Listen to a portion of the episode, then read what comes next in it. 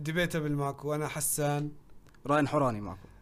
إحنا بودكاست نحكي عن مشاكل مجتمعية بنشوفها بتصير حوالينا. اليوم إيش التوبيك تبعتنا؟ هي التحرش. لو بدنا نفرض جدلا إنه اللبس هو السبب التحرش، طب ليش بيصير في حالات مع مثلا أطفال؟ كانت كل 10 حالات اغتصاب انه 10% منهم بيكون ذكور، 90% اناث. اوكي. دائما اذا مثلا بنت طلعت وحكت انه في حدا تحرش فيه مثلا، احنا بصير كل هجوم المجتمع عليها مش على المغتصب. معظم البنات قبل عمر ال17 تعرضوا للتحرش الجنسي، واللي هو شيء كثير مخيف. كان في دور كبير بيجي على الأهل والمجتمع المحيط بالبنت، يوقفوا ضدها بدل ما يوقفوا معها. فتوقع كثير صعب على البنت إنها تتجرأ وتطلع وتحكي إنه تعرض لواحد هيك. إيش الدوافع هذول ال8 شباب إنه أدتهم إنه يعملوا هذا الإشي الكثير بخسي؟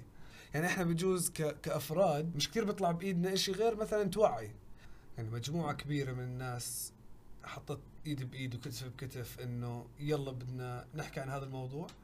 زي اللي قاعد هسه بيصير بحادثة الطفل السوري، انه عشان تقدر تحمي حالها. مثلا انا مع انه البنت دائما تحمل بشنطتها بخاخ تبع الفلفل مثلا. في المشكلة انه يعني زي ما حكيت انه ايش ذنب البنت؟